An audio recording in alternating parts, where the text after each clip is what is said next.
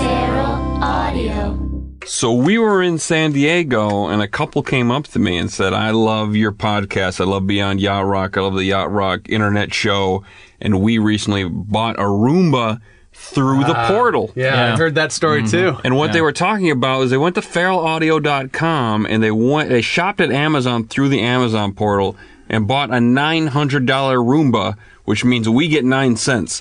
So Yes! if you buy everything on Amazon, Yeah. it supports the podcast and all the other feral audio artists. So buy Roombas. And Like- all of all of Feral Audio will have nine cents to to share. Whoa. Listen to this. Oh, This is old shit, man. Yeah, it sounds Some good. old music. So uh, this is called Arab. That's right, Arab by the Sonics, a band that was formed in Washington State in 1960. They sound like garbage because how else do you record a band in Washington State in 1960?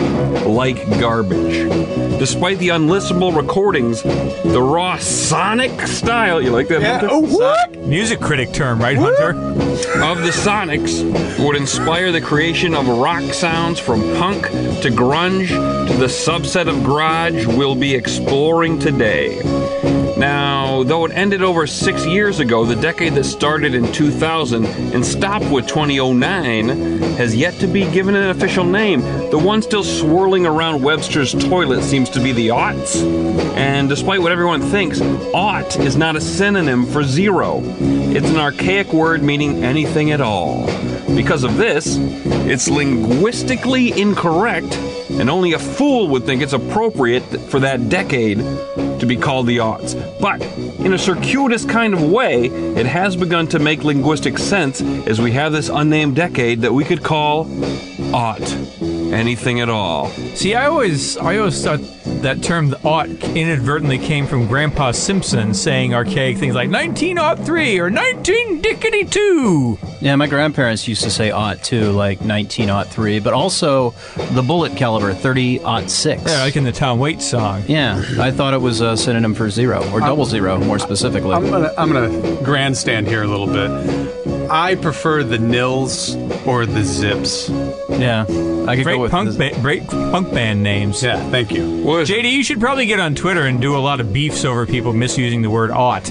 I will because they're all stupid. Ought means anything at all, not zero. And ain't ought a beautiful idea? Anything at all.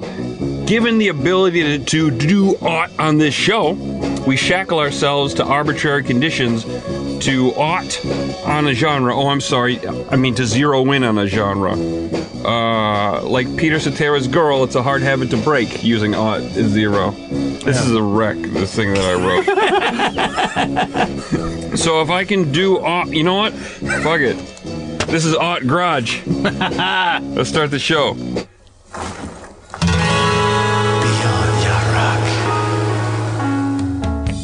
This is the Beyond Yacht Rock podcast.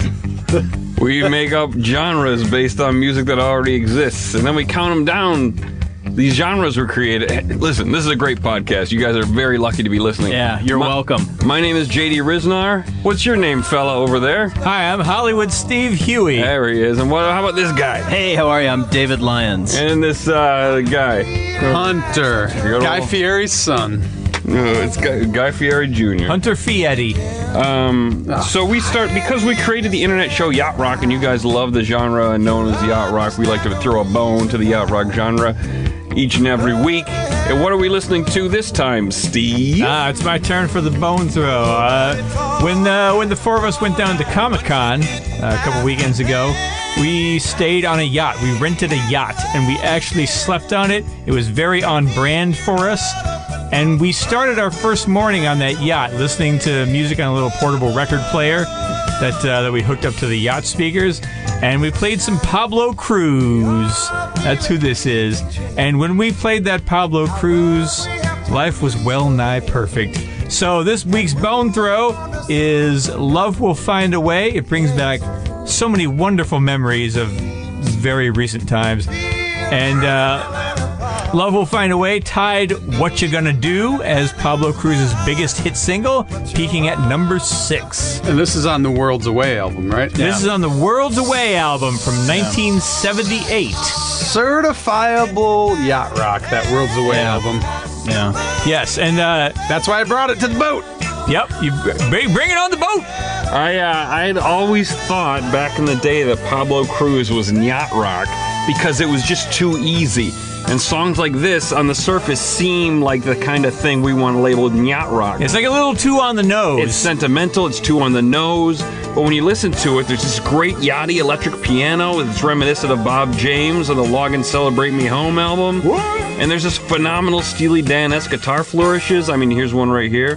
This is one of those 70s soft rock bands that, even though they seem yacht, you find out like they've collaborated with Michael McDonald. They're a very yachty band. Well, they could have easily have been player Yeah. and Baby Yeah. Come Back, but they actually, instead of uh, going on to a soap opera and starring in some amazing movies, they decided to work with other yacht rock artists. And also, Nailed- I'll nailed point- the sound. I'll point out also that Steve and Mike Percaro both appear on Worlds Away, which is the album this Yes. song comes from. For me, Pablo Cruz was easily dismissed as Nyat because the most, the song that to me defined Pablo Cruz was I Go to Rio. And that sounds a lot more like Copacabana to me than it does. I mean, there's nothing wrong with that. No, but it it's- just it's- makes it not yacht. Yeah, yeah. Nothing wrong with sounding like That'd be Copacabana, fighting though. words, Yeah, no one's Dave. no one's taken no one's taken shots at Copacabana. We can Better all agree not. it's a wonderful song, but it's You and me are not. gonna tangle, son. I think he was kind of taking a shot at Copacabana. I most certainly was not. I think he was. I celebrate Barry Manilow's entire catalog. But but you can't judge Pablo Cruz based on "I Go to Rio" because You it's a- cannot. it's a It's a cover. cover. Peter Uh, Allen? They were- Peter Allen. It was Yeah. number one in Australia for several weeks, Yeah. and it was actually uh, the the Peter Allen version didn't chart in America, but the Pablo Cruz one did. It didn't chart very high, but it did chart. Yeah, and you know that's what I love about this podcast and the Bone Throws is I'm able to learn things like that. Like I thought Pablo Cruz was yacht rock. Now I know better. Oh, And look, part, there's, of the, a, part of the- sorry, go ahead. there's a song in this album co-written by Michael McDonald called "You're Out to Lose" that sounds like a Doobie Brothers song. Like, I listen to this song. again. Yeah, It's a good we're song. not done yet. like. It's good. Um, Could get your shit in. So th- yeah, it's a total like you're out to lose has a total doobie bounce. Um, like if I were Pat, like it's such a doobie song that if I were like Patrick Simmons and Skunk Baxter, and I found out Michael McDonald gave that song to Pablo Cruz, I would beat him up in the you want to alley. quit the Yeah. band? Out of the doobies. out of the doob, you're out of the doobies. That should have been our song. That sh- and we missed out on the yacht rock episode. Let's make it. Just kidding. We're not gonna make any more. I, another reason it's easy to mistake Pablo Cruz for Nyat Rock is that they don't really rely on a lot of outside help. Like they're a self-contained band Yeah. that has mastered the sound and doesn't need a whole lot of help recreating it. They they do they do have two Percaros on this album, but the fact that they can do it all by themselves mostly makes them a real rarity in the yacht rock multiverse. And you can hear like the, you can hear the Steely Dan influence, but like there's a lot of Motown in this in this song as well. It's like Hmm. Motown meets Steely Dan. They are not ignoring black people and yes, black exactly, musicians. exactly. You t- you look at this next to frickin' anything by Rupert Holmes or Starlight Vocal Band. It's it's such flat white folk. Yeah. This has so much depth and soul. It's so good, Pablo Cruz. We love you. Welcome to the boat.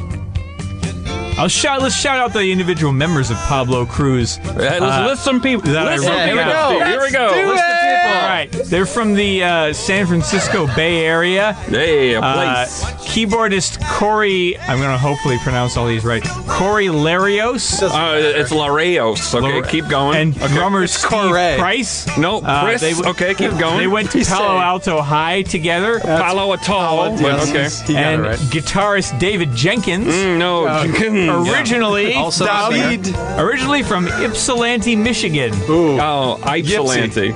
Yeah. Ips, if you if you don't know Ypsilanti, it's sort of the St. Paul to Ann Arbor's Minneapolis. And uh, David Jenkins Not the last young man from Michigan to head west in search of the smooth, right, fellas? All right, fellas? All right, fellas? We all did. We all did. Yeah. Oh, I, you, he was talking about us. Talking about, talking about all of us. Steve, another fantastic list of names. Thank you so much. Thank you for listening to my list of names. Let's talk about Aunt Grudge. That's great! Six. This here's Gregorius from Detroit, hot off the press. It's gonna jump on you, baby, and it's gonna stain your dress. Here it comes. So Garage Rock. It's gonna stain your dress. I love Yeah, that line. It's so good. Garage rock is defined by a sonic, ah, whoop, a sonic rawness indicative of recording in a garage. It was wildly popular in the '60s, likely out of necessity when recording studios were rare.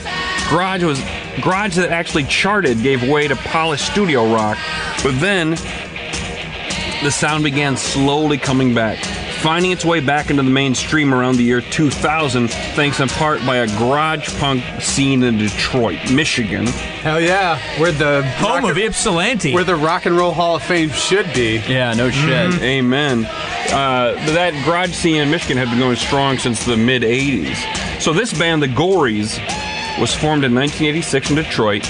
The difference between just raw regular punk and garage punk is that the influence of the sonic sound, that surf rock, boogie woogie rock shuffle, crap like that. And you'll hear how these sounds influence the 10 aught garage bands that we have in the countdown today. And I also like to interject that Michigan also was the home of a really strong proto-punk scene that also influenced this alt garage stuff. Bands like the MC5 and the Stooges and early, early Bob Seger. And that was that was ages ago. So that, Yes, Mm-hmm. they but own there's the Mm-hmm. a long 70s. lineage. There's a heritage of garage in Michigan. The, those guys own the 70s. Guys like the Gories own the 80s. And then at the end of the 90s is when this explosion happened, but we'll talk about that in a minute. So the most important member of the Gories is Mick Collins. And while um, this song kind of skews punk, we'll be hearing uh, from another one of his bands later on, which is more more clearly embraces the 60s aesthetic of art garage. But this song by the Gories is just a great example of like that underground scene that would ferment for about 12 or 15 years before exploding into a worldwide phenomenon. And, and there have been garage rock revival bands around since about since punk splintered in the 80s. Like there was a whole wave of these scuzzy garage punk bands around that time. They never had the wider breakouts of uh, a lot of the bigger names in alt garage, but they kind of there was always this kind of this this line of uh, this this particular aesthetic that that never quite died out. It's because it's pure rock and roll post.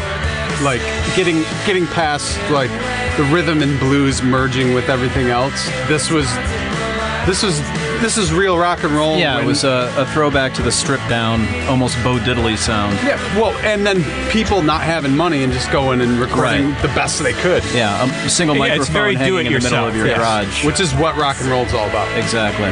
So with the scenes like the one in Detroit slowly gaining influence through the 90s, it was like a slowly leaking gasoline can all over the floor. This was arguably the band that lit the match. This is the Dandy Warhols from 1997. The song is called Not If You Were the Last Junkie on Earth. And like the Sonics, they were a band out of the Pacific Northwest. Uh, and I wouldn't peg the Dandy Warhols down to garage, but they went in a lot of different directions using synthesizers and stuff like that to create this more techno garage sound. But you might recognize like the lo fi recording, the 60 shuffle beat, the light drum sound that are all directly referenced by the major label bands like the Strokes, who are our obvious, are arguably the biggest benefactories of the art garage explosion. Benefactories? Beneficiaries. I like benefactor. Benef- yeah, I like They were benefactories. pumping out The benefactory the is rock where and the roll. the benefactory is where the beneficiaries are made. So what you know why am I doing this genre? It's because I spent a formative year of my life around Detroit in the early aughts. That was my Camaro summer, remember, you know. Yeah, yeah, yeah. And aught, From anything your at all. last episode. Anything at all was going on that summer. So this music reminds me of that time. Like I was going to shows and seeing bands like these. I've dug deep enough to listen to the top two and I've dug deep enough to listen uh, I've listed the top five that are all from Detroit. which I'm- Yeah. I'm really excited about for some reason. Because Um, Michigan. Listen, I'm just excited that I, I coined the term art garage because nobody's had a name for this movement. Yeah, it, it, this movement needs a name because this was a very specific brand of garage rock revivalism And I, I really, I'm afraid that this is the last real rock and roll movement because, like, since this died out, there have been a few newer rock and guitar bands here and there. I'm hard pressed to name them because I'm getting old, but there haven't been very many. Like, indie rock hasn't really been interested in rocking since about when Jack White disappeared up his own ass and testosterone kind of really it, it really only lives on in hip hop and country right now and a little bit of underground metal to some extent but that gets so weird it's like eh, really, it's, it's, it's hip hop and country like rock has virtually abandoned testosterone and it's a damn shame Anything else? Well, I would like to mention Dave and I uh, talked about this before when no one was listening. That uh, the the box set Nuggets Yeah. is is I think has a part of of this sort of Yeah, Nuggets revival. really Nuggets really crystallized this as a genre to begin with. Like all the '60s garage bands But collected Nuggets- up in one place. Oh, this was a movement. yeah Nuggets started as a compilation on Elektra, I want to say 72. 1972 and it was artifacts Yeah. arty Yeah. Yeah. a r t y facts. Artie facts from uh, And then, such and such. like everything awesome, uh, Nitro, or Nitro, sorry. I heard awesome and I thought Nitro. I meant Rhino. Wait, were you talking about the, The- American Gladiator? no, the metal band. Um, Oh, Rhino Records got a hold of a, the yeah. 1998, Rhino Records put out a CD re- revisiting the Nuggets. Actually, it was early as the 80s. yeah, the- Rhino was putting out Nuggets comps in the '80s, Oh, really? and then in Starting in 84. '98 they collected the best of all that in a four CD box set, and then they had a couple of actual sequels to Mm-hmm. Okay, that. because I thought that like was doing um it was like overseas nuggets and then like Yeah, they children did- of nuggets doing kind of modern garage rock revival All right, guys, I picked a really boring genre and I did a lot of intellectual No, you research didn't. on it. Listen, you These are guys, short you, songs. You, you guys are in charge of the dick stroking jokes, okay? Okay. I got a lot of reading to do. All right. All right, you guys want to do I'm this? just saying. let's Nuggets listen were to some important. short That's all I awesome was- rock songs Yeah, th- th- it's all- they're also all very short. Okay, here we go. That was a number 10 bumper, ladies and gentlemen. Um, so this is the Hives. Die Yeah. all right. Unlike groups like the Sonics and the Gories, the raw sound of Art Garage is a choice. The Hives recorded their Vini Vidi Vicious album in the studio of either their producer Pele Gunderfeld or lead singer Pele Almqvist, as the recording location listed in the liner notes just says Pele Studio. They're Swedish, by the way. Uh, my friends and I recorded music in our basements in the 90s with crisper and cleaner vocal and instrument sounds than this. Yeah, same here. Yeah, so this was recorded in 1999. They could have cleaned up their sound, but the choice was to mimic the raw sound of early garage, and that's not a bad thing. It's just the big difference between OG garage and aught garage. The sound is an inauthentic creative choice, not a necessity. Mm-hmm. deliberately lo-fi Yeah, uh, i saw the hives live they were fantastic and a lot of fun and uh, at the end of the show uh, pelle almquist yelled out to the crowd and i've been your asshole front man howlin' pelle almquist It was Howlin' great howlin' howlin' pelle almquist Pelle is Swedish for Peter, so uh, he's Howlin' Pete, which sounds really, really authentic. Yeah, that sounds on brand. And Almqvist is Swedish for authentic. Hmm. Hmm. It isn't. I made that up. Really? Yes, I Oh. totally made that up Wow. just now. You're a liar. Improv, you guys. I had this.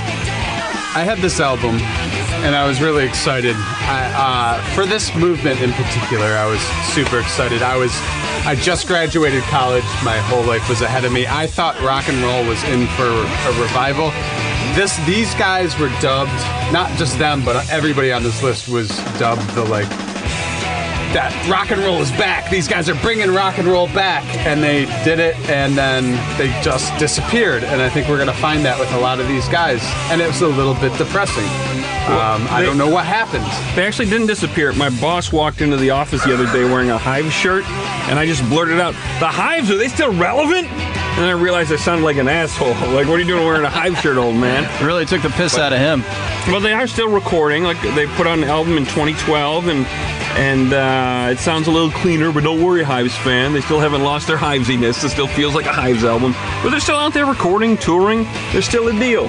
It just You're t- but It's just I, the trend has kind of died out, and Yeah. so they don't get the coverage they used to. I'm All just right. letting you know you're taking me down the yellow brick road of rock and roll That was depression. a that was a two minute and forty five second song. You guys really got to talk fast today. Okay, number nine. The guy did Paul Stanley themed. It's Paul Stanley. Oh, singing. nice. It's all Kiss. Uh, so it, it- then they're hard to hear. Yeah. Well, you were talking over it. Yeah, I was. It's okay. It happens. oh, Dave! it happens. He got you. I feel you, man. You guys I are know. wasting time on these short songs. I know. Tell me about it. Okay, this is the Black Keys. Girl is on my mind. The Black Keys signed up to introduce Steve Miller at the Rock and Roll Hall of Fame, and backstage, Steve Miller had no idea who they were. He didn't want to be there. He hated everything about the music industry. I'd imagine he was pissed off that they let a mediocre hack like himself into the hall, while at the same, while, while time and time again snubbing somebody like Journey, who really made an impact on rock and roll music. But I'll get into that on another podcast. I bet you will. So let's educate Steve Miller. The Black Keys are Dan Auerbach, who sings and guitars, and Pat Carney, who drums. They're from Akron, Ohio, and they're real DIY kind of guys. All these fantastic stories you hear about these super talented musicians recording entire albums in, in like a day. Black Keys are those guys. They're, they're not jokers or smokers or midnight tokers. When they speak of love, they speak of the pompousness of love, not the pompatus, which confused an entire generation of terrible music lovers and led to the title of a 1996 romantic comedy starring John Oh, Cryer. that's the worst sin of all. Wow. I yeah, early early Black Keys can get really kind of samey, like they haven't quite expanded their format yet. But uh, this album, Rubber Factory, it was their third one. Um, it was kind of where they perfected their minimalist approach and kind of figured out all the different things they could do with it. And after this album, they started to branch out. and, Like eventually, they uh, incorporated more R and B influences in their sound, and they, they eventually they nailed that too. Well, the first two albums are recorded in Pat Carney's basement, and this one Ah, they, okay. moved, they moved up professionally and recorded it in an studio. No, in an abandoned uh, tire, factory, yeah. Oh. hence the name of the album, Rubber, Rubber, yeah. Factory. Yeah, um, naming an album after where it was recorded is awesome. It's an awesome thing, Yeah. which is why I consider naming our podcast Dan Harmon's Wallet. Yes. Uh, Well, the reason there were only two of them recording in the basement is uh, Dan Auerbach, the uh, the main guy, wanted to perform in bands, but or in bars, but nobody would let him because he didn't have a demo. So he called up his buddy Pat Carney and said, "Hey, bring some band members together. We'll record in your basement." But they couldn't get anyone else to show up, so it was just the two of them, and they decided to keep it that way. Hey, you read the Wikipedia page too. I did. There All were right. A lot of fun facts on there. Uh, this isn't a fun fact. I own this album, but I always found the It's pretty good. That's Uh, fun. the White Stripes, uh, or excuse me, the Black Keys to be a poor corporate version of the White I Stripes. mean, there are certain uh, parallel opposites in the names and of the bands. and they, it's it always seemed like a band that was. Pr- that made hooks for commercials. Lo and behold, they have now become the most successful garage band of these aughts because they've had like over 300 commercials with their stuff in there. So they cracked the code. Good for them. They became yeah. the most successful aught garage band. I named it. You don't have to dance around the term. Garage band of the Austin. No, no. Aught garage band. It's a beautiful term. I'd like to point out also that uh, you know these g- these guys have a real bluesy influence. There is precedent within the world of blues for a guitar and drums duo. Uh, there was a band in the '70s called Hound Dog Taylor and the House Rockers, which was just two guitars and a drummer. So it's uh, there is a certain authenticity to the format, if depending, you know, maybe not the results, but you know. And probably in the 30s at the speakeasies, there were all sorts of one, two dudes playing the blues. I was in a power duo called Gonad Pie in high school. Hey, that was the 90s. Obviously. All right. That's at number eight. Uh, this song is by The Kills. It's called Fuck the People. Yeah, let's fuck some people. So this is some down and dirty rock. It's a very bluesy riff here. It feels like the soundtrack to driving down a dusty road on the way to have a guitar battle with the devil. This song is proof that you can even distort a harmonica to solidify your throwback garage sound. Yeah, what they're doing there isn't exactly that Bo Diddley syncopated beat, but it ain't far off. It's kind of it's it's kind of the John Lee Hooker beat that that, that yeah, shuffle. same uh, same wheelhouse. I like Yeah. how it drives. It Yeah. never stops through the whole song. So the kills are Vivi, an American lady singer, and Hotel, a British guitar dude. This is a great opportunity to talk about the British component in Art Garage. There was a British component. Oh, Yeah, there was like uh, There the, it Lib- is. the Libertines, the Arctic Monkeys, the Fratellis. Fratellis, yeah. Um, there was a scene out of Detroit, which we'll talk a lot about later. There was a scene in New York. A lot of There's- Brooklyn hipsters. Uh-huh. There's a scene in Sweden and a bunch of phony balonies coming out of Australia. there's some in the south a little bit too. Um, We're not counting Kings of Leon. Okay, but and, oh, I, didn't, I never said this. I'm only fo- I'm only focusing on bands that start with the name The today. Yeah, it's the Thes. It's the Thes of Odd the Ground. plurals. Yeah. Um, so th- that's why we're talking about The Kills Mm-hmm. and not Arctic Monkeys. Yep. or the Black Keys, And not the Gories, Yeah. the Dandy Warhols, The Hives. and the Hives. The Thank- Sonics. Thanks for the list of There's a bands. list. we've That was- listened to. Recap. that was for Steve. So, but, but so with a little bit of the research I've done, the British scene and the Detroit scene of Odd Garage seem to have been the most authentic and influential and important. authentic definitely. So this song is from the Kills' first album from 2003 called Keep on Your Mean Side. It was recorded in Toe Rag Studios in London, the same place the White Stripes recorded their Elephant album. So I guess we could talk about the elephant in the room. These guys sound a lot like the White Stripes, am I right, guys? Ah, nailed it. But you know, the whole one dude, one lady combo is really a recipe to get buried behind the white stripes and, and get your really good music sort of forgotten. Well, uh, VV, uh, her real name is Allison Mosshart. Uh, she later joined Jack White's side project, uh, The Dead Weather. So they ended up working together after all. Uh, I got some fun facts about VV and Hotel. I love fun Uh, facts. VV's brother is a chef who was engaged to Kelly Osbourne Oh, for a while. terrible woman. Uh, Hotel, whose real name is Jamie Hintz, uh, he was married to supermodel Kate Moss for a time. and how how cool do you have to be to be married to Kate Moss? Yeah, that's normally reserved for Johnny Depp. Yeah, I mean she's yeah, she's seen it all, she's done it all, and, And then that's, she decided to marry a dude named Hotel. uh, well, that's what. I, but I want to talk about like how cool these guys are. We'll Can do this I later. Can I talk about how? Can I throw a wet blanket on this, these guys? Sure. because I got I three for three for owning these albums, and I liked the song, and I was all about it, and I was ready for rock and roll's revival, and I bought albums, and I liked albums, and I listened to them, and then I found out the lead singer of The Kills was a model, and that the dude was marrying models. And I realized that the most of these bands were just like passion projects for high society and one percenters, and it just depressed me. Hey, this will cheer you up. I was riding in the car with my son listening to this song, and he he's kind of a moralist. He got all mad at me because I was listening to a song where they were saying "fuck." But my daughter's different. She's two. She walks around the house going, "Oh shit! Oh fuck!" She doesn't care. It's great. Yeah, your son's so uptight. Tell me about Your it. daughter sounds pretty cool, though. And I like Bringing her up right. Why, we're supposed to talk about how rock and roll is. The reason you made it in garage for lo-fi is because you didn't have any money, Yeah. not because you were already cool. Well, we'll get into how the authenticity in Art Garage is achieved through inauthenticity. But um, I, I want to say real quick, I like the kills because their name is indicative of what seemed to be uh, a band naming competition at the time to see who could put the weirdest thing after the word the, the most like thing you never think of. The kills? That's a weird thing to say. There's even there's even stranger ones coming up. All right, thanks. That was very quick. These are quick bumpers. Thank God. Gotta get through these. The Big Guns, The Strokes. These guys released a classic album that opened the fire doors so the world could become engulfed in art garage.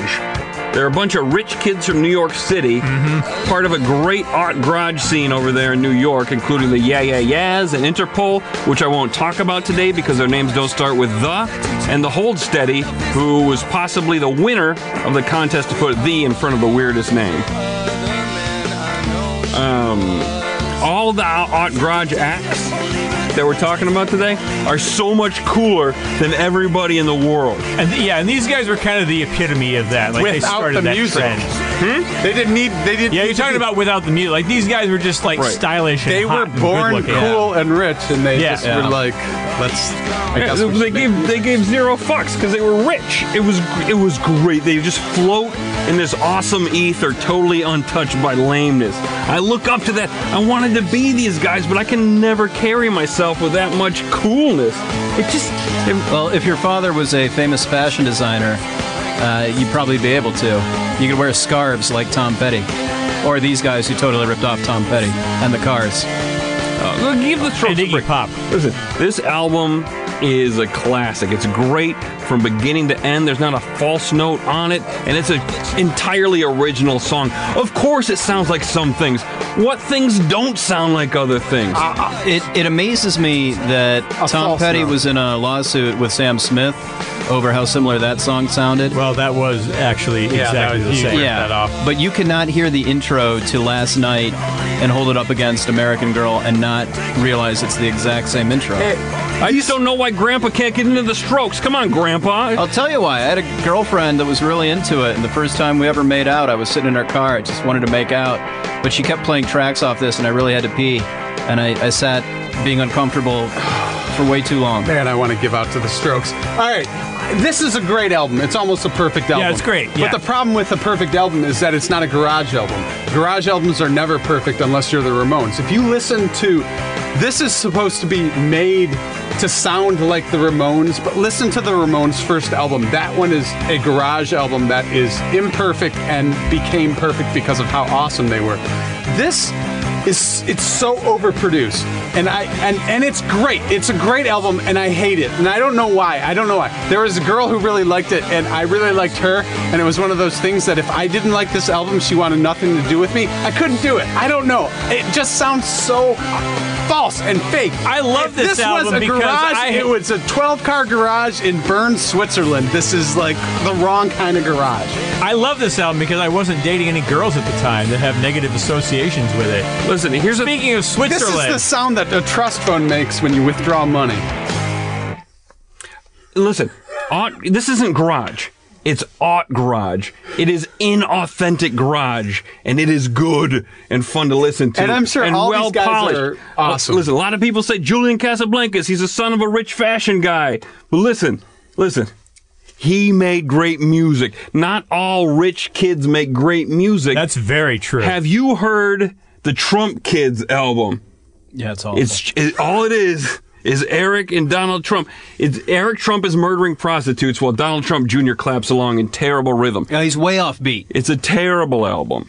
Terrible. oh, another rich kid in this Oh, band was shit. Albert Oh, Hammond. Ju- fucking oh shit! Fucking shit. it doesn't Steve. matter who they are Yeah. they're all It's Albert Hammond Jr. His dad wrote uh, "It Never Rains in Southern California." He also wrote "Nothing's Gonna Stop Us Now" with Diane Warren, Just because it's on and the they met page. at boarding school in Switzerland. Oh my god. boom I was gonna tie Hunter's thing in there, but he interrupted me. The songs are short.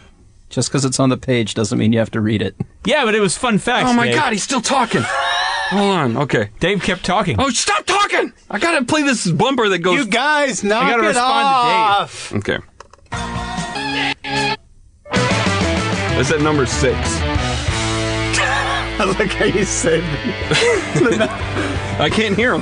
This is Mooney Suzuki, the Mooney Suzuki, Ah. alive and amplified.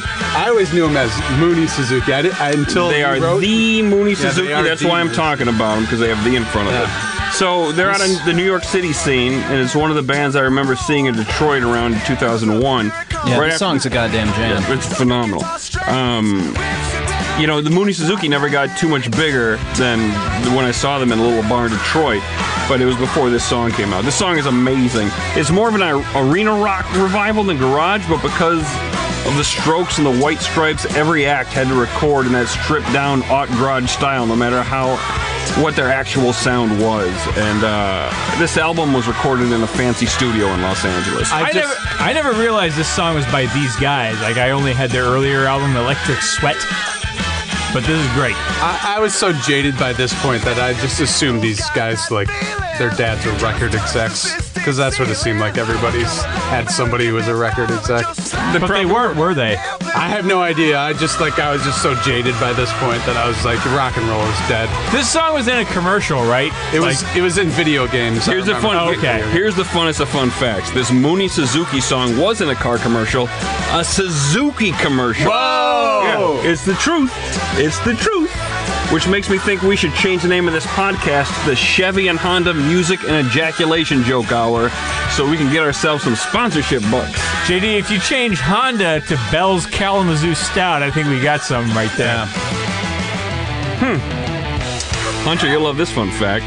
I, I bet. The name Mooney Suzuki comes from the last names of two different singers of the Kraut band, the Kraut rock band Can. Can. Malcolm Mooney and Damo Suzuki. A black American and then a Japanese guy singing for a Kraut rock band. That's crazy. It's never crazy when expatriates singing in rock and roll bands happens in America because we're a melting pot, but when it happens overseas, it blows my mind.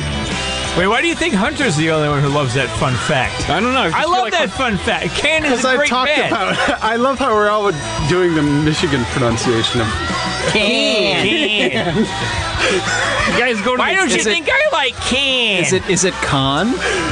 That's what I, I, I have no idea, but that's what I was told them when I asked actual Krautrockers. Well, they were just German. They weren't Yeah. Krautrockers. The Cannes Film Festival, a con of corn. Oh, you mean Khan? Con. Oh, yeah. Oh, I'm sorry. I was talking about Can. Yeah.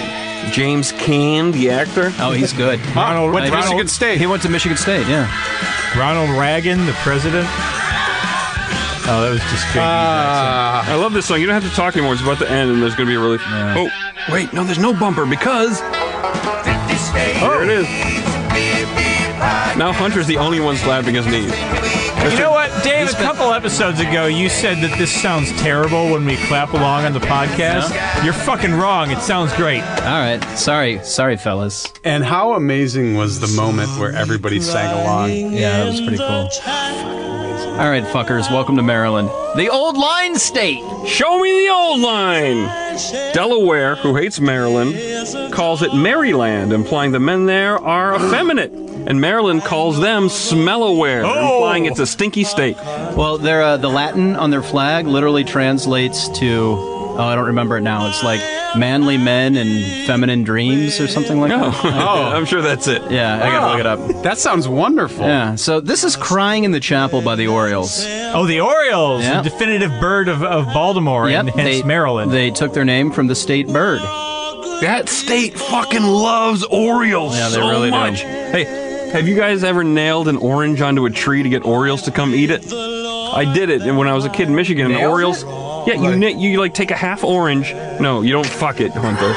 And you you take a big nail and you nail the half orange onto a tree, and then like Orioles will come and they'll eat the orange. I once there are nailed. Orioles outside of Maryland? There sure are. I they. once nailed a bluegill to a tree, and then we all threw axes at it, playing this game I made up called "Chop That Fish." we we had To the been tune of Christopher Cross's Charm That Snake. we had been drinking. No, I'm sure we were listening to Dio. Email your pictures and videos of your own games of Chop That Fish to Beyond Yacht Rock Oh, wait. at Explain it for gmail.com. just a second. This is your song, so you totally are yeah. taking your own time. No, it's fine. We'll play it twice. Yeah, give the give the audience a little uh, a little rules so they can play this. at No, home. no, you, there's no rules. You throw Oh. Yeah. shit at a fish that's nailed to a tree. It's a great game. You go fishing at five in the morning. You come back, take a nap. You wake up. You nail a fish to the tree. You have all your friends over. You drink a bunch of beer and you Put start- on some Dio. D- put on some Dio, maybe some Slayer, maybe some Iron Maiden, Uh-huh. and you start throwing hatchets at the tree. And uh, if you miss, Because you got hatchets laying around. How do you know who wins? if you miss, you have to drink. Uh, Oh, okay. Hey, Dave, tell us about these sensitive guys talking about men crying. This song was written as a country song by Artie Glenn for his son Daryl, and is one of the most covered songs of 1953. this version only got to number 11 on the Billboard charts, not doing as well as the original white guy Daryl Glenn version that made it to number six, or version by white woman June Valley that made it to number four. But the Orioles took it to number one on the R&B charts, all in 1953. can can you imagine in 1953 that a bunch of different people had the same song in the top 100? There was a scourge of covers in those days. Like all those early Beatles and Stones albums, they're all half covers of black music. Yeah, and you know what? Another white dude named Elvis took this all the way to number three in 1965. I think that we should officially just call the R&B charts by its best name, which is the Hot Black Singles. Yeah. So just for the Everyone likes hot black singles. Um, uh, it- so- will somebody just list a bunch of bands from Maryland and then we can get back on the bus? Well, I do want to say something about the Orioles. They were um, widely considered to be the birth of doo-wop. They were the first R&B vocal group, and they started the craze of groups naming themselves after birds. Flamingos, penguins, best known for Earth Angel. Uh, they were inducted into the Rock and Roll Hall of Fame for their contributions to doo-wop. And Journey's not in there. Yeah, Well, more on that in another podcast. and uh, uh, also roots artists of rock and roll. And I almost put kicks in here, but I didn't want to take away any kick songs from Minor Steve's future episode. That's a solid move because there will be kicks in future episodes. I would have supported you reusing Cold Blood from episode three of this podcast. Mm-hmm. Totally. 100%. Maryland also had a rather impressive doom metal hardcore scene, but I didn't want to list a bunch of names. that sound. I was- want to wa- list a couple of That names. sound was Steve clapping with excitement, like a single Doom clap. metal. yeah, let's just say I was baiting somebody with that. Let's, I'll, I'll Uh, you, name. you want to I'll list name- doom metal bands? I'll Let's name hear the a list. two most important doom metal bands from Maryland. Uh, Pentagram, they were formed in 1971, went through the entire 1970s without releasing more than a couple singles, but uh, eventually from 1985 to 1994, got uh, they released three really influential albums. Uh, and the other really important Maryland doom metal band is The Obsessed, formed by American doom metal legend Scott Wino Weinrich, uh, who he he formed them in the in the mid '70s. They split up when he joined Saint Vitus, who were kind of both doom and stoner metal pioneers, and then he reformed them after Saint Vitus broke up. Uh, they released, I think it was like three, also really influential albums. He's gone on to make some other excellent bands, including Spirit Caravan and The Hidden Hand, and they all sound like him. Also, Tony Braxton's from there. he was Cal born in Ripken? Maryland. And Cal Ripken. Cal Ripken. I worked Oh, on the reality show Braxton Family Values for multiple seasons, and still going on about that. It's still going on. Steve, we've moved on to Cal Ripken and Cal Ripken Jr. And remember Billy Ripken's fuckface baseball bat? Oh yeah, Oh, that was great. Guys, look up that baseball card on the internet. Billy Ripkin has "fuckface" written on the, the bottom of his bat, and it made it into a baseball card. Thanks for saying what I said. I explained it better than you did. Let's get back on that bus. God, we're so good at this. We're great. This is number five. Our bus broke down in Detroit. We're gonna be stuck in Detroit for the next five songs. Thank God. God help us. Oh, this is a bad place to break down. It is a white Oh, stripe. Detroit's on the way back. They got a lot of good Middle Eastern food places now too. You can get great shawarma. Uh, this is a white stripes, girl. You have no faith in medicine. That's it. That's all we had to say about That's this it. one. Uh, I, pretty wanna, much I it. just, I just want to say, I just want to say that this is the exact same guitar riff as Urge Overkill's Positive Yeah, Bleeding. you pointed that out. I It's never- unbelievable. Yeah, I never put It's- that together it's the before same you note. spotlighted this song. It's the exact same riff. Wait, which which came first? Urge Positive Overkill. Bleeding, yeah. Urge Overkill. That was came like first. 95. 90, yeah, it was on Saturation. it Yeah, was the so second single 94, 95. from Saturation. Jack White. What are you doing, Jack White? So listen, Jack White. Even though he rips off Urge Overkill, he was the genius guru of the Detroit odd garage scene. Yeah. Uh, even though I, d- I don't really like the white stripes, I, but I like them when they like. I, I don't know, Hunter's making a crazy face at me right now. When they like sh- show focus and energy like they do in this song or fell in love with a girl, I'm nuts for them, but they're usually like sludging it through these blues songs. They just kind of bore me. And he's also got that, that really twee indie sensibility underlying a lot of his work. But I think he may Jack White may end up being the last great rock and roll Yeah, songwriter. he's the last rock star. Yeah, I he's mean- the last rock star. He was the rock star that came out of this movement that was supposed They- to revive rock and roll. They used to play in this bar called Harvey's on the Mall in Kalamazoo. My friends and I would always be downstairs enjoying our beers. When they played, he would come around and be like, "Hey guys, this band's playing upstairs. Go and check them out." We're like, "No, we've seen you before. It's cool." But what I will say is, when they started playing, people were drawn to him, even back from the very start, because he was just fucking polarizing. it's because he felt authentic, it- which is lacking in this au- garage. Yeah, He really studied the early influence. Like he studied early blues and early rock As a- and roll and really mastered it. As a kid who was a nerd and obsessed with it, not like somebody who is like super cool and is like in Switzerland. Like this is a guy who went out there with a shitty guitar and did fucking played his hardest. Right, but his shitty guitar was a choice. Now, this is from their fourth album, and their second major label album is called Elephant. Oh, on this, yes, Yeah. Oh. it was a choice. and it doesn't stray from the odd garage aesthetic that they had in their early stuff either. And Jack White's recording philosophy is to like use worn or broken instruments to try to do his best to make it work. And I really love that. I love it. But that's just an example of like an inauthentic choice to sound more authentic. But there's nothing wrong with challenging yourself. Like, like, um, you know, like you- I, Jack White is probably a narcissist and a bully who won't listen to anyone else's ideas. Oh, so totally. at least, so at least he's smart enough to presi- provide himself with self-inflicted challenges to overcome. He's a Which- rock star. and it's exactly why I invited you bozos to do this podcast with me. Oh, This again. Self-infl- Fucking self-inflicted Poppy. challenge. Poppy's back. I will say this: they did expand their sound on this, um, but they unleashed Seven Nation Army on us, which fucking sports. You ruined that song and sports. fucking stop doing it.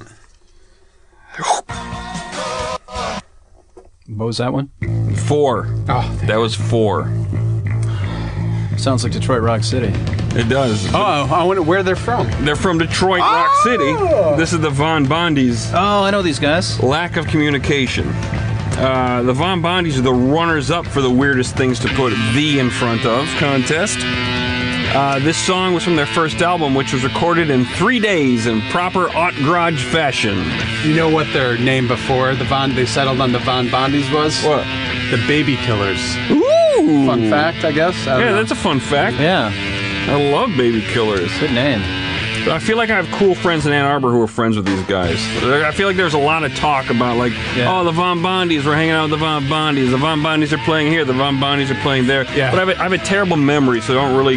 the Von Bondies are playing here. Maybe they can get us into a right White Stripes show. exactly. but listen, any of my Not old anymore. They, they can anymore. introduce us to Jack White. because I He was I- a big supporter of these guys early. Yeah, but then- Jack White fucking he smothered like he he cradled these guys Yeah. and, and like held them up early, in the early days. in the early days. Not but- just these guys, but all of Detroit. He Yes. wa- he was uh, the prince to their Morris Day. Like Yes. when they were super nobodies, he included them in like a compilation of uh, garage bands from Detroit. Yeah, And he had them sympathetic open sounds for of the White Detroit. Stripes. which is part of that authentic thing because he was really trying to like bring up roots. Yeah, anytime, anytime a guy makes it big, like Kurt Cobain tried to spotlight all his influences, Jack White tried to spotlight all his influences when he started to come up. Uh, he had the the symp- sympathetic sounds of Detroit is the name of that compilation you were talking about. It's really good. Uh, But then all hell broke loose. Yeah, I was gonna say before that this band is really best known for Jack White punching their lead singer in the face. and it was a lot more than a punch. According to the guy from uh, the Von Bondies, Jack White beat the shit out of the dude in the face with his forearm that was in a cast Yeah. at the time. He took a page out of uh, Cowboy Bob Orton. and Yeah, smacked Mr. him. Von Bondi claimed that Jack fractured his face and dislocated his eyeball. Jack said that it was simply a lack of communication and that it was just a black eye, and he was exploiting the bar brawl for publicity and money.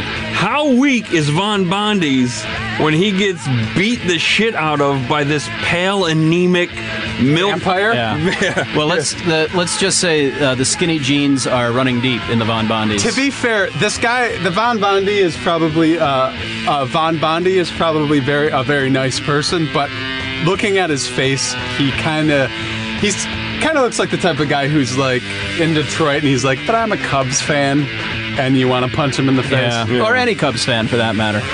Fuck you! Hollywood. We're Squares, like- gonna win! This is the year! How This is- is the fucking year! This is next year! And this is this is Sorry, what JD. and this is what grunge did to sports. You know, this is this is why sports are awful.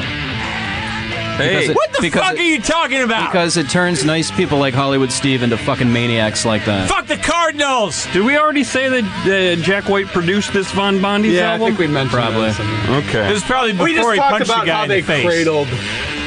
Well, this band went on to do a song called "Come On, Come On" that was a big hit, but this is from an earlier album. And it was probably in a commercial. Before the big the big bar brawl.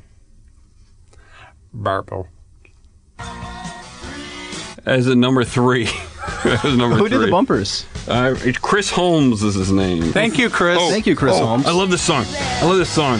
uh, and it's short. Uh, Listen, this is a song about a lady eating a hot dog. Hmm. It's by the Detroit Cobras. It's called Hot Dog, Watch Me Eat. And believe it or not, Oh, and yes, this is JD Rizno talking, I'm actually bummed out when it inches into sexual suggestiveness. I wish there was, this was just a song about a lady eating a hot dog. If I squint my ears, that's what it is. I am with you. I fucking love hot I dogs. love hot dogs. Um, I had three hot dogs for lunch today. I love when other people eat hot dogs and talk about how much they like them too. You came by my house yesterday. What did I offer you? A, hot dog. Dave, do you use the thing I got you for the, the hot dog roller? No, that Cooker? that went bad. Uh, aw. I think it got destroyed in weather by being outside. It did. It was Hunter for my wedding gift got me a real nice hot dog roller. We used it several times. JD cooked uh, hot dogs on it at a comedy show, um, but well, I'm glad it got some use. It did- it did that get was a lot for of- you because I know how yeah. much you like hot I dogs. fucking love hot dogs. But I gotta say, this song, it needs to be Coney Dog. I know it doesn't fully fit, but they're the Detroit. It should be the Coney Dogs. Okay, fine. Coney Dog! I Yeah, like I a agree. Coney Dog! I just want to say, as the only single man on this podcast, I appreciate. I, I know you're all really into hot. I like hot dogs too with sauerkraut. It's great, but I appreciate this lady is specifically inviting me to watch her doing something suggestive when she eats a hot dog. Because I'm I'm really not sure. Like I don't know. I don't know. I don't understand internet validation etiquette. I don't know when.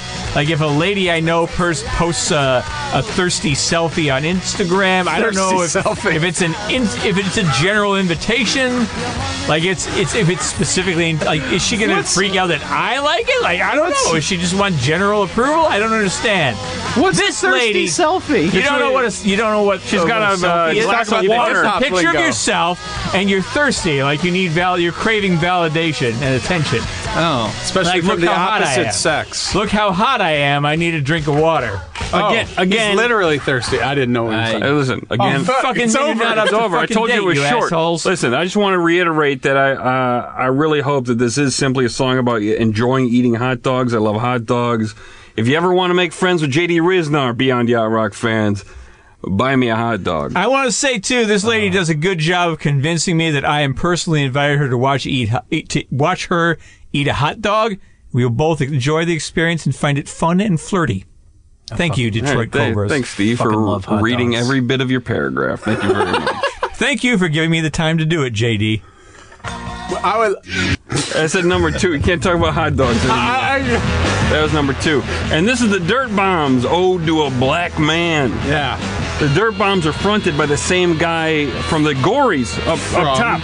Detroit. He's from Detroit. Um, yeah. Mark Mark Collins. His name Mick. is Mick. Mick Collins. Mark Collins is a guy I went to college with. I, I would know, but I He will worked at say Pizza Hut with the- me. That first gory sound song sounded like uh, the Rolling Stones, like early Rolling Stones, like a, like a Mick Jagger thing. I was happy to find his name was Mick, and he's also a black man, and I think this is an ode to himself. Yeah, um, I was going to refer to him as a rare black frontman and punk, but I ruined it. no, you didn't. You didn't at all. Sorry. No.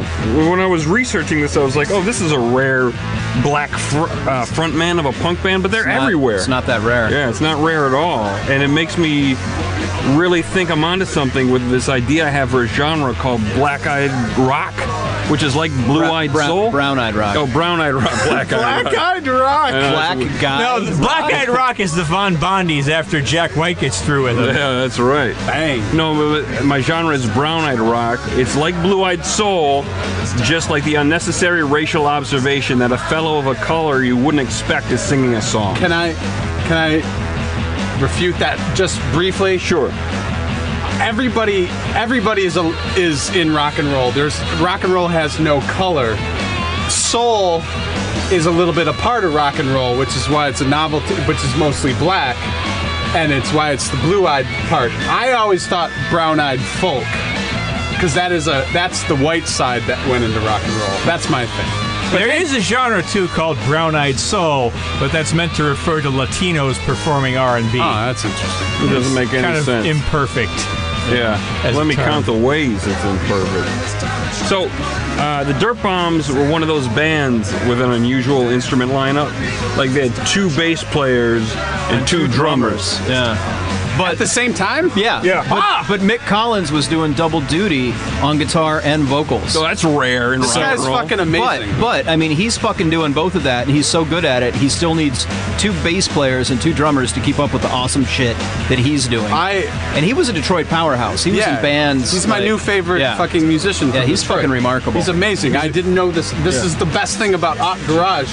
I found out about fucking Mick Collins. He was under my nose the entire time while I was growing up. this is why I love doing this podcast is because everyone everyone on the planet should be listening to this podcast because we That's right. uncover music with the tenacity that nobody else does and nobody else d- d- presents it in such a delightful package as we do. We're, Yeah, that's we're great. correct. Yeah. Yeah, that's So, a great uh, point. Yeah. Be on Yacht Rock. Tell your friends. We are really good at this, and people who don't listen to us should be listening Yeah, to we, us. we stand on the Absolutely. shoulders of giants like fucking Mick Collins. Oh, Yep. my favorite thing about Mick Collins that I found out, he did backing vocals for San Diego's own Rocket from the Crypt on their best known song, On a Rope.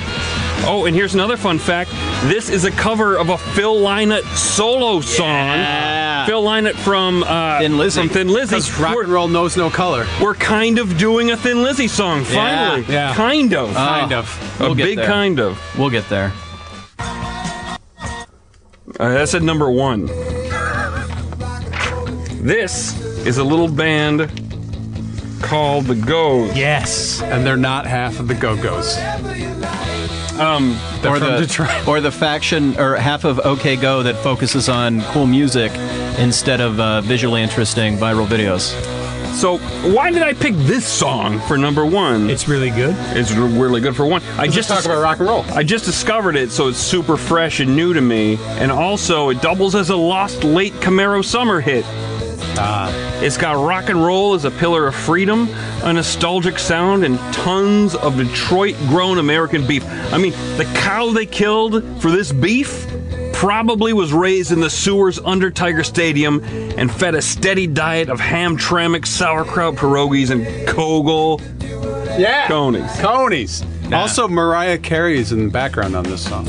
Really? That's another reason why you picked this. Never, I'm I just love kidding. Oh. Mariah. I'm just kidding. It's just- that's just- Yeah. Did you see why, my face? Why did I? I love Why Mariah did, Carey. why did I pick this? song? All I want Someone- for Christmas is a Coney dog. Someone took away Hunter's notes. So, the the Go is a band that's so obscure the main members don't even have their own Wikipedia pages. So it's kind of like to the Detroit art garage scene what Beyond Yacht Rock is to the Los Angeles podcasting scene. Or what our what our internet show and podcast is to Yacht Rock. Yeah, there are brothers in Wikipedialessness. There is a Wikipedia entry for the show. Not us The internet individually though. That's my point. No, It's not us individually. The Go has a Wikipedia only- page. What but members don't. put? If on there? only we could edit it ourselves. And I'm waiting for somebody to write one about me. Yeah, it's it's uh, it's a little uh, little ostentatious if you do it yourself. You know, I like rock songs. The best rock and roll songs are so- are songs about rock and roll. They really are. They really agree. are. It's kind of it's kind of like how the best rap songs are about how the rapper is good at rapping, right, Dave? what? I wasn't listening. I'm, what? You tuned out at the word rap, didn't you? No, I was thinking about my me undies and how delightfully comfortable they are, and how I haven't sat on my balls once We're, today. we're not sponsored by them yet. Shut up. Make them pay us. Save it for the next podcast. All right, do you guys want to have a fight about authenticity? Yeah. Yeah. Eh. See, see, Eh, okay. I mean, I'm I'm over it at this point. I mean, I, there's something that I like about Detroit, and I, and it's it's purely my cynicism. I when I hear fancy New Yorkers doing garage rock at a time when it was like impossible for anybody to live in New York, it just feels It's more impossible to live there now than Yeah. as for opposed totally to like different 2000. reasons, though. So here's here's my last word then. So Art Garage, it's supposed to be inauthentic. The whole genre is forged by the struggle for inau- for authenticity, which is just enough struggle in and of itself to make the music authentic. The only way you could be an authentic Art Garager is to be inauthentic about your authenticity. It's billionaire Jack White playing shitty guitars only because it's harder and sounds more interesting. It's the Strokes singing through a filter while Albert Hammond Jr. plays keyboards with a model rubbing his dad's Nothing's Gonna Stop Us Now cash all over his balls. It's all these non-white rappers. Oh, we started over again. It's all these non-white striped Detroit bands getting catapulted, catapulted into record deals and selling their integrity to the world's last ever A&R reps, desperate to keep their vanishing jobs. Yeah, rock and roll. That's died, my man. last word on Aunt Garage. Oh, thanks for reading the entire paragraph, JD. Does anybody have a list of names they would like to a list of nicknames? Do you have another list of nicknames this week, Steve? No, I don't have any nicknames. All right, good. What didn't Can I- make the list? Can I take this opportunity to uh, pull a Hollywood Steve and read everything from my notes that I didn't get into the show? I, I will. I just want to Sorry, say, Steve. Sorry, Steve. You just read an entire paragraph. You read paragraphs It's- the he's the entire time. captain. It's his He is he's the captain. captain. All right, whatever. What didn't make We're the list? terrible. All right, I'm gone back. All right, Dialed what, it back. what didn't make the list? Steve, it's you. Uh, there's a good all-female Swedish garage band called The Sounds. Uh, there's also a really good Detroit band uh, called The Paybacks, Oh, yes. featuring lead singer Wendy Case, and they did three pretty good albums during the aughts. Yeah. Hunter? You got? I you, did you make mention of the vines earlier, or did you throw it away? No, we, That's we it. left that paragraph out. Yeah, the vines. the vines. I. They don't really. The weird thing is they don't have. The, they're they're lumped in with these garagey guys. Yeah, they were like with the big four early on, Yeah. Mm-hmm. like with the, the Strokes, the White Stripes, and But the out Hives. of But when, Australia, yeah, when I'm listening to all these bands like that we listen to today, and I hear the Vines, it's a grunge band is that, a they, that grungy. they recorded through a filter. But I will say the Sonics were also like the grandfathers of grunge too, because if you ever listen to the song Strychnine, that's the one I really know by the Sonics, is that it's very fuzzy, grungy sounding, and they're from Tacoma. Yeah. So it's like, oh, well, whatever.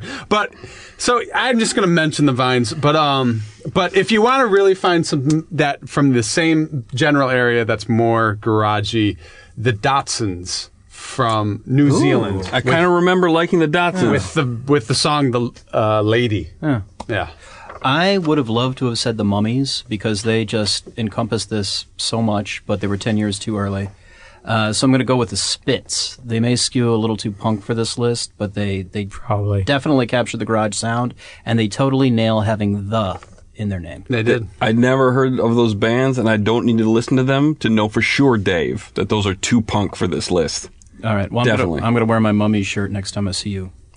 Oh, that'll help convince me that they're all grudge. There you go. Listen, I Mission love accomplished. you guys. I love you guys. This was this was not a fun episode like uh like Guyarrhea, Guyarrhea. but it really was it- it's a necessary. fucking great playlist. It was necessary. Yeah. It's informative. Because this is like this is the dying gasp of rock and roll. Really, Yeah. we're, we're It's- looking it's- at it. Yeah, it's the last. Yeah. It, could, it could be the last one. podcasting isn't all fun and games, you fucks. sometimes you got to learn a thing or two. Yeah. So next week we're going country. Finally. And I, I imagine it's going to be like Hunter's the captain. I imagine it's going to be like this down and dirty, rebellious, gunslinging cowboy outlaw kind of week, right, Hunter? Yes, I did rap.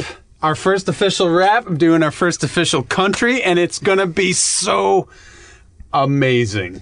Good thing you're not single because a lot of people on their dating profiles are like, I'm interested in all kinds of music except rap and country. This is this is the point where it's like I like country, but the old, but only old country. I don't like like you know. Wait, what I no, mean? I want to see. I want you to talk about what genre you're talking about because it's great. It's Oh, called, do it's you want called me to- in-law country. Oh, oh, you actually want me to I was mention? set, I thought was you were try- teasing it. Oh. No, I was trying to set you up. It's called in-law country I'll because say it now. Just tell me. Should have Ron. written a paragraph, Hunter. It was. It's called in-law country because this is when the outlaws went lame and tried to impress the in-laws in the '80s. it's going to be great. Yeah. I'm Have you really guys looking listened forward to any it. of it yet? Absolutely. Not yet. I haven't yet, but I'm going to It's, listen to it hard. it's this gonna be week. I fucking have. fun. It's great.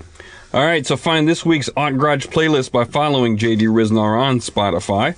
Go to feralaudio.com for show notes by Tim Malcolm. Follow at Timothy Malcolm for fun facts. Same guy. I uh, I had the pleasure of having dinner with Tim Malcolm in New York when I was researching diarrhea. Delightful fellow. Good job, Tim. Yep. Good we job for shared- delighting. We Dave. shared a Polish meal. Speaking of Tim, wasn't there a magazine that also had the name Nugget? Oh yeah, uh, Nuggets was the uh, the uh, magazine that had amputees and uh, it's a porno mag Oh. that featured amputees and people pooping on each other. We're looking forward to Way to those get links, your old Tim. paragraph in the show. Good luck. Good luck looking that up, Tim. Uh, send Well, the questions. difference was mine was Oh. asked for. Send questions via Twitter at Yacht Rock. Follow JD at JD Riznar. Follow Hollywood Steve at Hollywood Steve H. Follow Dave at David underscore B underscore Lions. Follow Hunter at Hunter Stare. Like Yacht Rock on Facebook. Rate and review us on iTunes. Go to yachtrock.com to see Yacht Rock episodes. Wait, Listen, listen to episodes Wait, of the what just podcast. happened? Wait, what just What happened? happened? What Buy- just happened? Buy Beyond Yacht Rock t-shirts. It's up. YachtRock.com is finally It's a a useful, useful It experience. sure is, Yeah. guys. So go there. Thank you very much. Stephanie Cobb, Cal Dyke's girlfriend, you did a great job. I'll bet she loves being referred to as that. It's how I know her. and also, she's an amazing webmaster. The site looks great. It's Yeah. fucking And a fantastic person and a, a terrific house guest. Thanks to Chris Holmes for the bumpers. Follow him on Twitter at Gray Flannel Suit. That's gray with an A. Yeah, I want to push for some some more bumpers. We're Yeah. ru- we're running low on bumpers. If anybody out there on my Twitter page, if you don't want to say the the the number and you just want to like bang on something, I have all the one ten through one ready to go. Hunter will edit in the numbers for you. Um, uh, oh, and also rate it. Really rate us and review us on iTunes. It's going Yeah, for it. this is a big, a big. It's getting stagnant. we have thousands of listeners and only 160 reviews. We need more. we have 160 reviews. That's actually pretty good. wow. We could. Thanks do- everybody. That was That's Thanks. great. We're trying to You feed guys that are great. You algorithm, guys but are thank great. Uh, you if you have reviewed us. Yeah, but, but do it again under a different name. We got more, more, more of the bumpers. Like the themes were done by Rob Crow and Mark Rivers. Thanks to producer Dustin Marshall for his unbridled authenticity. And check out other Feral Audio podcasts at feralaudio.com. Thanks for listening, everybody. thank you. Feral Audio.